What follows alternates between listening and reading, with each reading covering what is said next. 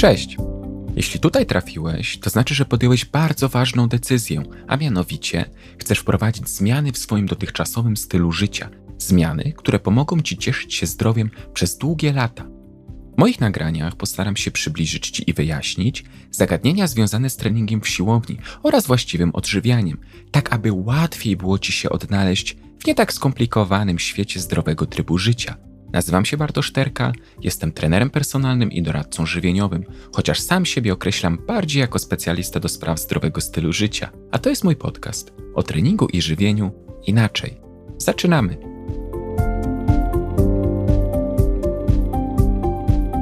Od kiedy tylko zajmuję się pomocą przy kształtowaniu sylwetek czy doradztwem żywieniowym, to zauważyłem, że jednym z najczęściej pojawiających się pytań jest to, po jakim czasie zobaczę efekty. Albo jak szybko zobaczę efekty. Z kolei w mojej głowie pojawia się wtedy pytanie, dlaczego wszyscy chcą mieć te efekty od razu? Ja wiem, najlepiej, żeby było szybko, łatwo i przyjemnie. Niestety, muszę cię zmartwić. W przypadku osiągnięcia zadowalających efektów treningów potrzeba czasu, mniej lub więcej, w zależności od celu, jaki postawiła sobie dana osoba. Zmiany w organizmie nie następują z dnia na dzień. Nagle nie pojawi się u ciebie pięknie wyrzeźbiony brzuch czy niesamowite wyniki siłowe. Do tego potrzeba cierpliwości, oddania, poświęcenia i przede wszystkim konsekwencji. Efekty zależą od naprawdę wielu czynników. Ten temat, a tym samym odcinek, podzielę na dwie części, w których postaram się wypunktować te najważniejsze. Jest to zupełnie przypadkowe zestawienie, bez żadnej hierarchii, dlatego nie chcę, żebyś interpretował kolejności poszczególnych elementów na zasadzie od najważniejszego do najmniej ważnego. Zaczynamy. Po pierwsze, częstotliwość Twoich treningów. Myśląc o skutecznym treningu siłowym, trzeba pamiętać o jego trzech parametrach: objętości, intensywności i częstotliwości. Mają one bezpośredni wpływ na skuteczność danego treningu, a więc przekładają się na szybkość osiąganych efektów. Skupmy się na częstotliwości, a więc parametrze określającym to, jak często wykonujesz swoje treningi siłowe. Tak naprawdę istotne jest tutaj pytanie, w jaki sposób częstotliwość treningów przekłada się na szybkość pojawiania się efektów treningowych. A odpowiedź nie jest skomplikowana. W prostych słowach, im częściej trenujesz daną grupę mięśni, tym częściej jest ona stymulowana i dostaje bodziec do wzrostu. Proste, prawda? Brzmi pięknie, jednak ta zależność może być źle interpretowana przez wiele osób, dlatego trzeba to wyjaśnić, żeby ktoś nie pomyślał, że trenując codziennie będzie miał największe przyrosty. Spójrzmy na ciało z perspektywy grup mięśniowych, które się w nim znajdują. Mamy duże grupy, jak na przykład nogi i plecy, oraz grupy małe ramiona, barki, pośladki, przedramiona. Duże grupy mięśni będą potrzebowały więcej czasu na regenerację, natomiast małe mniej. Oczywiście to jest tylko teoria, ponieważ ostateczna kwestia regeneracji będzie uzależniona od znacznie większej ilości czynników. Nasuwa się więc wniosek, że małe grupy mięśni można trenować częściej ze względu na ich teoretycznie krótszy czas niezbędny do regeneracji, a tym samym ich szybszą gotowość do wykonywania optymalnej pracy na kolejnej jednostce treningowej. Niektóre osoby tak właśnie robią, obserwując zadowalające efekty. Należy też wspomnieć o zasadzie priorytetu mięśniowego, która mówi, że jeśli chcemy szybciej zobaczyć efekty objętościowe danej grupy mięśniowej, często tej, która odstaje wizualnie od reszty, to powinniśmy ją trenować częściej. W niektórych przypadkach może być ona skuteczna, więc polecam spróbować. Ale podkreślam, w niektórych przypadkach nie oznacza to, że teraz każdemu rekomenduję trenować słabszą partię mięśniową kilka razy w tygodniu. Co istotne, w kontekście większej częstotliwości trenowania określonych grup mięśniowych, Pamiętaj proszę, żeby nie przesadzić. Zbyt częste treningi mogą doprowadzić do przetrenowania nie tylko tych konkretnych mięśni, ale i całego układu nerwowego, co niesie ze sobą sporo negatywnych skutków. A jakie negatywne skutki się z tym wiążą? Omówiłem w odcinku numer 36 dotyczącym przetrenowania. Zachęcam do wysłuchania go. No i teraz przechodzimy do wniosków.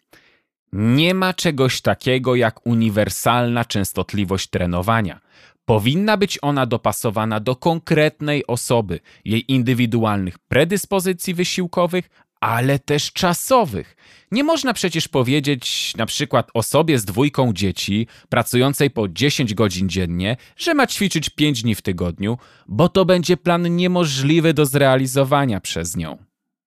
Ciekawym, zaznaczam ciekawym, a nie koniecznym rozwiązaniem może być trening każdej partii ciała dwa razy w tygodniu. Zachowasz dzięki temu właściwą częstotliwość stymulacji mięśni, ale także będziesz miał odpowiedni czas na regenerację między treningami. Oczywiście przy założeniu, że dostosujesz tę częstotliwość do intensywności i objętości każdego treningu. Dobrym wyborem w tym przypadku mogą być systemy treningowe typu push-pull, góra-dół, przód-tył itd. Tak Ale podkreślam, te systemy treningowe będą dobre dla osób, które mogą sobie pozwolić na wykonanie czterech jednostek treningowych w skali tygodnia. Punkt drugi. Jaka jest objętość i intensywność Twoich treningów? No właśnie, Tutaj pojawia się kwestia dwóch pozostałych parametrów treningowych, a mianowicie intensywności i objętości treningu. Intensywność to nic innego jak ciężar, jakiego używasz w trakcie wykonywania poszczególnych ćwiczeń. Z kolei objętość to ilość serii i powtórzeń każdego ćwiczenia w ramach danej jednostki treningowej. Jaki wpływ na tempo pojawiania się efektów sylwetkowych ma intensywność i objętość treningowa? Ogromny. Te dwa parametry decydują o tym, czy Twój trening był odpowiednim wysiłkiem dla organizmu. Przez odpowiedni rozumiem taki wysiłek, który dał mięśniom niezbędny bodziec do wzrostu. Tylko proszę, nie zrozum mnie w skrajny sposób. Nie chodzi mi o to, abyś każdą serię, każdego ćwiczenia danego treningu wykonywał do tak zwanego upadku mięśniowego, załamania technicznego czy po prostu niepowodzenia, a więc momentu, w którym przy zachowaniu właściwej techniki ćwiczenia i właściwego wzorca ruchowego nie jesteś w stanie wykonać ani jednego powtórzenia więcej, albo żebyś połowę zakładanej ilości powtórzeń danej serii wykonywał z pomocą kolegi. Takie podejście to najłatwiejsza droga do przetrenowania samych mięśni i co gorsza ośrodkowego układu nerwowego. A jak wiesz z moich wcześniejszych odcinków, nie da się tak trenować na dłuższą metę, ponieważ robiąc tak, zaciągasz pewnego rodzaju dług, o który twoje ciało i organizm się upomną.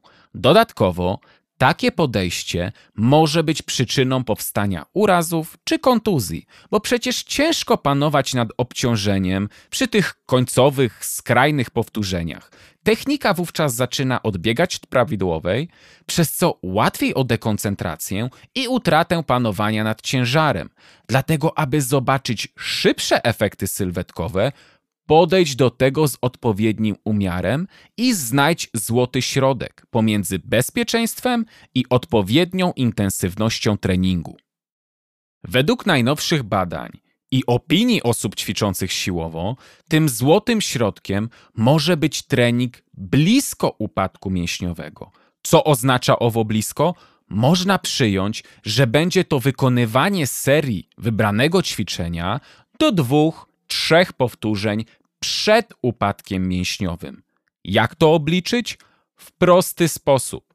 Zrób ćwiczenie z danym ciężarem do momentu załamania mięśniowego. Dla własnego bezpieczeństwa pamiętaj o asekuracji ze strony ćwiczącego kolegi. Później od ilości powtórzeń, które udało ci się wykonać, odejmij 3 I to jest wartość, do której będziesz dążył w czasie kolejnych treningów, i dzięki niej osiągniesz zakładane efekty znacznie szybciej, a przede wszystkim bezpieczniej. Punkt trzeci. Trenujesz w sposób naturalny, czy bierzesz sterydy? To chyba nie jest dla nikogo zaskoczeniem. Osoba wspomagająca się środkami anabolicznymi zdecydowanie szybciej zobaczy efekty treningów niż osoba, która trenuje bez żadnego wspomagania. Powiem więcej, to nie jest tylko tak, że jeśli wyobrazimy sobie dwie dokładnie takie same osoby, z których jedna będzie trenowała bez wspomagania, a druga będzie brała środki dopingujące, to ta druga uzyska szybsze i lepsze efekty.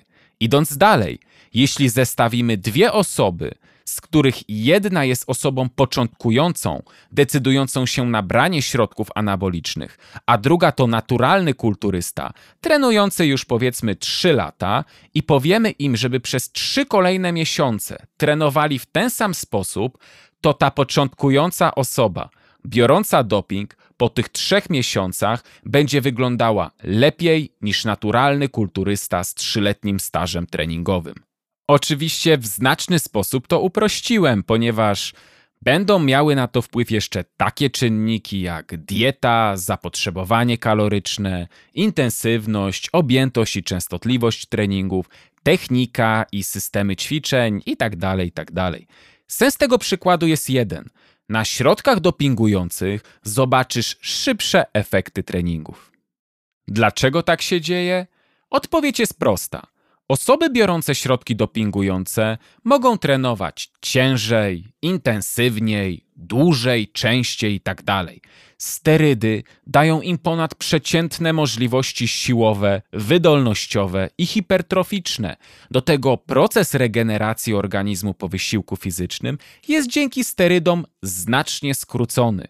Wszystko to sprawia, że efekty pojawiają się w sposób nieosiągalny dla osoby trenującej naturalnie. I teraz bardzo ważna informacja. Powyższa treść ma jedynie charakter informacyjny, nie stanowi zachęty do brania środków anabolicznych. Nie oceniam ludzi decydujących się podążać drogą na skróty. Sam akceptuję je w skrajnych przypadkach medycznych, będących zaleceniem lekarza lub na poziomie zawodowej kulturystyki. Pamiętaj więc proszę, że świetne efekty sylwetkowe można osiągnąć bez wspomagania się sterydami, dzięki czemu unikniesz przykrych efektów ubocznych i będziesz cieszył się zdrowiem i sprawną, estetyczną sylwetką przez długie, długie lata. W dzisiejszym odcinku, stanowiącym pierwszą część rozważań na temat szybkości osiąganych efektów sylwetkowych w treningu siłowym, omówiłem trzy czynniki związane głównie z samym treningiem. Uznałem, że łatwiej będzie Ci się słuchało moich słów, jeśli podzielę tę zagadnienie na dwie grupy. Dlatego w następnej części skupię się w większym stopniu na elementach mentalnych i żywieniowych, które tak samo jak trening siłowy mają ogromne znaczenie w drodze do osiągnięcia szybkich, ale też trwałych efektów sylwetkowych. Chcę, abyś z dzisiejszego odcinka zapamiętał trzy kwestie. Po pierwsze, w teorii, im częściej trenujesz konkretną grupę mięśniową, tym częściej ją stymulujesz i dajesz odpowiedni bodziec do wzrostu, co może przełożyć się na szybsze efekty hipertroficzne, czyli na wzrost mięśni.